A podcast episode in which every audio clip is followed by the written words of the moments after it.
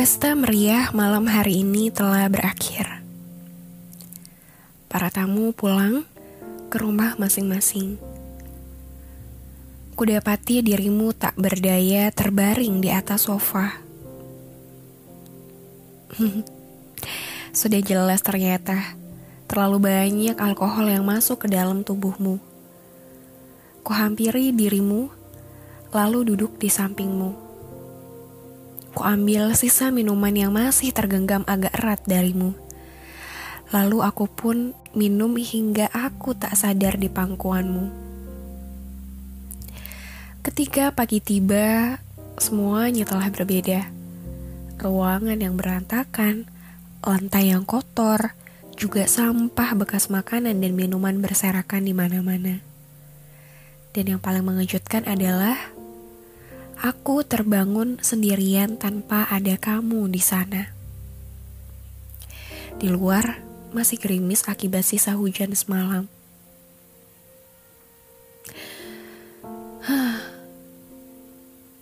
Aku butuh pelukanmu. Aku berjalan menuju dapur dengan keadaan setengah sadar untuk mengambil air putih.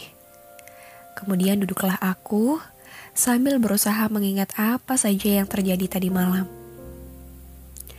Pesta dimulai pukul 8. Namun tak aku sangka, pukul 7.30 para tamu telah membajiri halaman rumahku. Daripada menunggu berlama-lama, aku mempersilahkan mereka untuk masuk.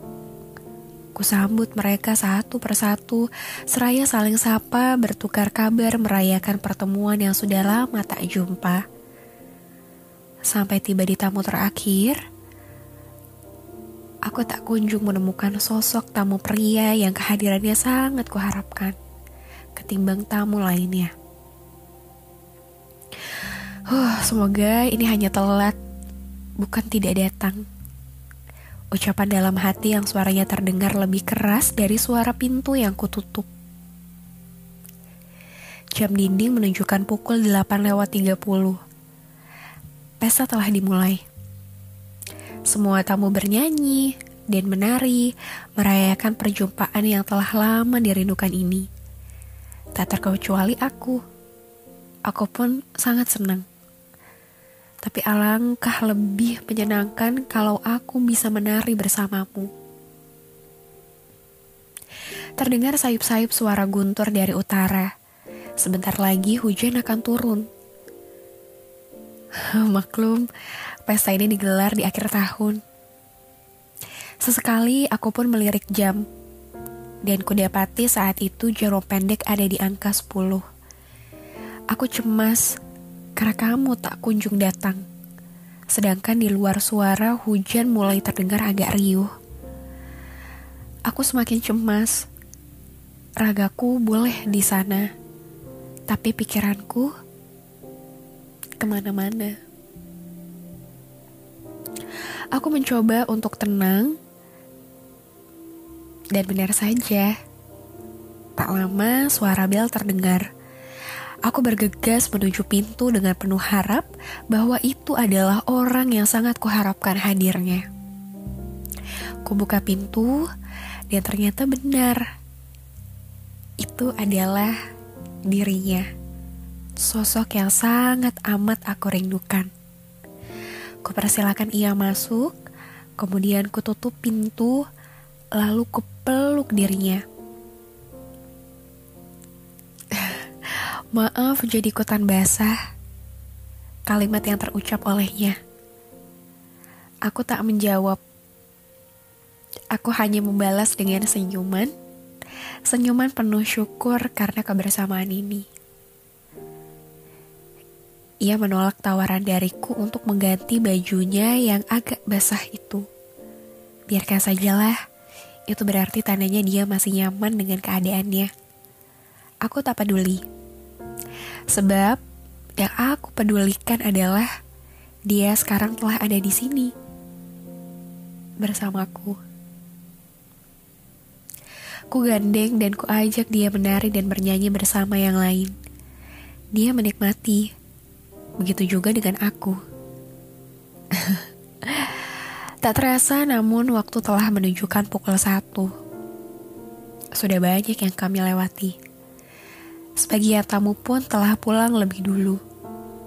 Namun, sebagian masih menghabiskan waktu yang masih tersisa. Aku tidak terlalu banyak minum, sebab aku telah dibuat mabuk olehnya. Tepat pukul dua, semua tamu pulang meninggalkan diriku dan dirinya saja. Dia sudah tidak sadar di sofa. Sesekali tak apa, karena dia juga berhak merayakan pertemuan ini. Kupandangi wajahnya lagi dan lagi. Aku sangat bersyukur memilikinya. Banyak kebahagiaan yang telah ia berikan padaku aku sangat mencintainya. Kuharap momen bersamanya ini tidak akan pernah berakhir. Ku dekati dia, lalu kuusap wajahnya. Aku berdoa pada Tuhan, Tuhan, bila pria di hadapanku ini adalah pilihan terbaikmu untukku, aku mohon Tolong selalu bersamakan kami dan juga tolong juga jaga dia saat aku tak bersamanya. Tidak perlu kuceritakan lagi perasaanku tentangnya. Sebab engkau maha mengetahui. Namun jika dia hanya sebagai tamu dalam hidupku, aku hanya minta satu padamu Tuhan. Tolong bahagiakan dia selalu sebahagia diriku saat bersamanya. Aku sangat berterima kasih dan bersyukur kepada Tuhan karena Engkau telah menghadirkannya ke bumi. Di malam menjelang pagi itu, entah kenapa aku berpikir kalau aku tidak ingin sadar sendirian. Aku menghabiskan sisa minuman yang masih ia genggam Tak sadarkanlah aku di pangkuannya. Tak terasa air mataku jatuh di saat aku mengingat itu semua. Kini semuanya telah usai. Pesta semalam hanya menyisakan sampah yang berserakan. Aku harus membereskannya. Untuk berjaga-jaga, kalau sewaktu-waktu ada tamu.